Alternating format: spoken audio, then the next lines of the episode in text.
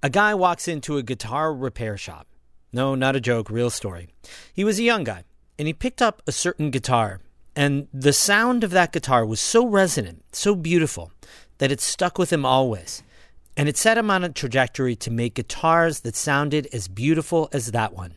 Saranac Lake's guitar maker on today's story of the day.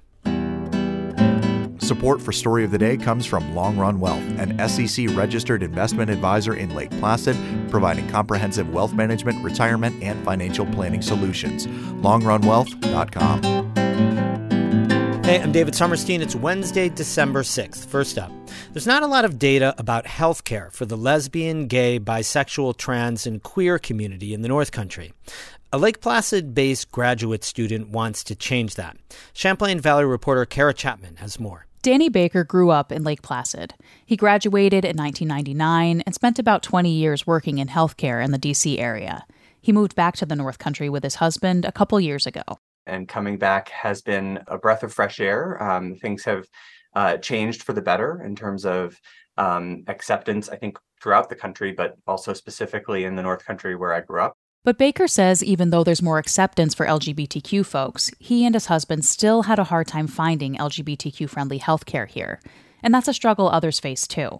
He says there are a couple reasons for that. For one, rural areas like the North Country have lower access to healthcare in general, but also some places and people here are just less accepting of LGBTQ people. Community stigma and experiences with community stigma can contribute to a, a, a sense of lack of uh, LGBT affirming care Baker wants to help change that. He's a nurse practitioner and a Johns Hopkins University grad student. He's leading a research project that has two parts. The first part is a survey that's open to adults who live in Clinton, Essex, Franklin, Hamilton, Jefferson, Lewis, and St. Lawrence counties. Its goal is to take a look at the resources available to LGBTQ folks in the North Country and identify the barriers they face to getting the health care they need. Baker says these people have historically been excluded from both healthcare environments and healthcare research it's our responsibility as healthcare providers and as public health professionals to um, look for inequities and address them. And we won't know about inequities and health disparities unless we look for them.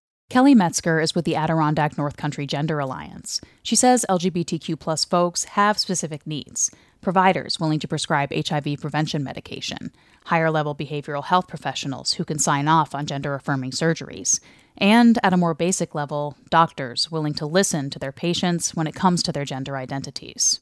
We need these services as any other, as we would need uh, high blood pressure, as we need cardiac, as we need anything else. We need these services on top of that. She says those services need to be closer to where people live, not hours away in places like Burlington and Albany. Metzger says that's why it's important for people to take Baker's survey. We need to know where people are. We need to know the type of health care they need. And we need to find uh, those providers who can provide it in the communities in which we live. Andrea Whitmarsh is with the Essex County Health Department. She says getting specific data about the region's LGBTQ population is a big reason her agency is a partner on Baker's project. Any way that we can kind of gather that information and then help to share it and put it back out there, not only for those folks, but for the providers that may be interacting with them, you know, that's something that we've just really found a lot of value in. The second component of Baker's project centers on those healthcare providers. Baker says there's a community advisory board that's focused on promoting LGBTQ health in the region, but he's also working to launch a program called Project Echo. Baker says the idea behind Project Echo is to enhance rural health. It'll bring local experts and providers together to discuss different topics related to LGBTQ healthcare. And providers can actually present cases that they experienced in their care and um, solicit input on how other providers in the area would approach that um, that patient circumstance, for example. The healthcare survey is open until December 31st. Baker says it's completely anonymous and the information will only be shared with Johns Hopkins University and North Country Health Departments. Kara Chapman, North Country Public Radio.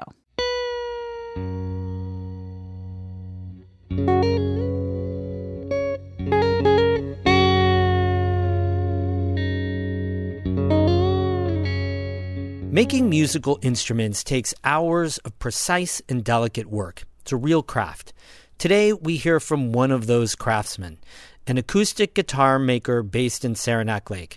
He's also one of the artists featured in The Art of Craft, an exhibit that opens this Friday at the View Art Center in Old Forge. Anna Williams Bergen has this North Country at Work story.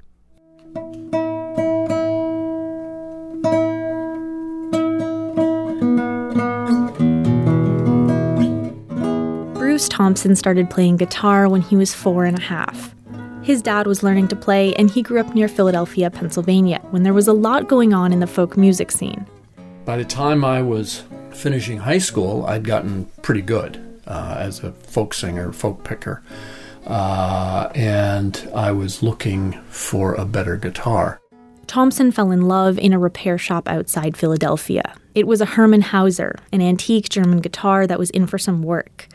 Thompson said its music made the walls shake, and he knew he had to have it. And I said, Well, how much? And he said, $2,600. In 1971, $2,600 bought you a new car. And I said, I will never be able to afford a guitar like this. Thompson's friend gave him a book on building guitars. If he couldn't afford that guitar, maybe he could make one himself but he didn't know anything about woodworking, and it seemed really complicated. Thompson didn't start until a few years later, when a guitar builder gave him some perspective. All instrument making happens one step at a time. And if you look at each step, it's maybe not that impossible. But you have to have the patience to just keep plugging away. So Thompson started building basic guitars. They weren't very good. One of them sold for a hundred bucks uh, five years later. One of them made very nice kindling to start a beach bonfire. Um, but that got me started. Now, Thompson has been building guitars for exactly 50 years. He did it as a hobby while he worked as a doctor. Since 2011, he's been able to spend more time building guitars and even turn it into a part time business. Okay, uh, these are guitar clamps. These are what are called deep throated clamps. Thompson's studio is technically a garage, but it's full of fancy wood that needs to be in perfect condition, not warped or dried out. I have uh, an air conditioner and I have both a humidifier and a dehumidifier that I switch off when the seasons change. And I try and keep the humidity in this shop at around 35% and the temperature around 70 to 72 degrees. Metal tools and clamps hang from the walls. There are shelves of wooden boards and a bunch of workbenches. One is raised up high for detail work like gluing and sanding. Here's some thousand grit, and we put that on there, and then we work in little.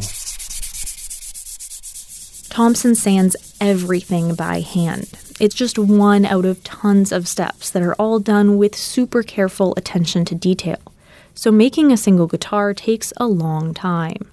80 to 100 hours per instrument. Um, I'm told that that's much too long, that I'm much too slow. I believe it. Thompson works with wood from all over the world. He explains that different kinds are better for different parts of the guitar. So we've got planks of, of wood from Brazil here, from the Pacific Northwest, um, some maple from Pennsylvania. The wood itself is amazing stuff. Uh, I get to w- work with woods that have amazing color and texture and smell, that have connections all over the world. And uh, and out of the skeletons, if you will, of, of living things, I'm able to put together something that produces amazing sound brings people together. Plus, Thompson said there's always the challenge of trying to make the next one just a little bit better than the last.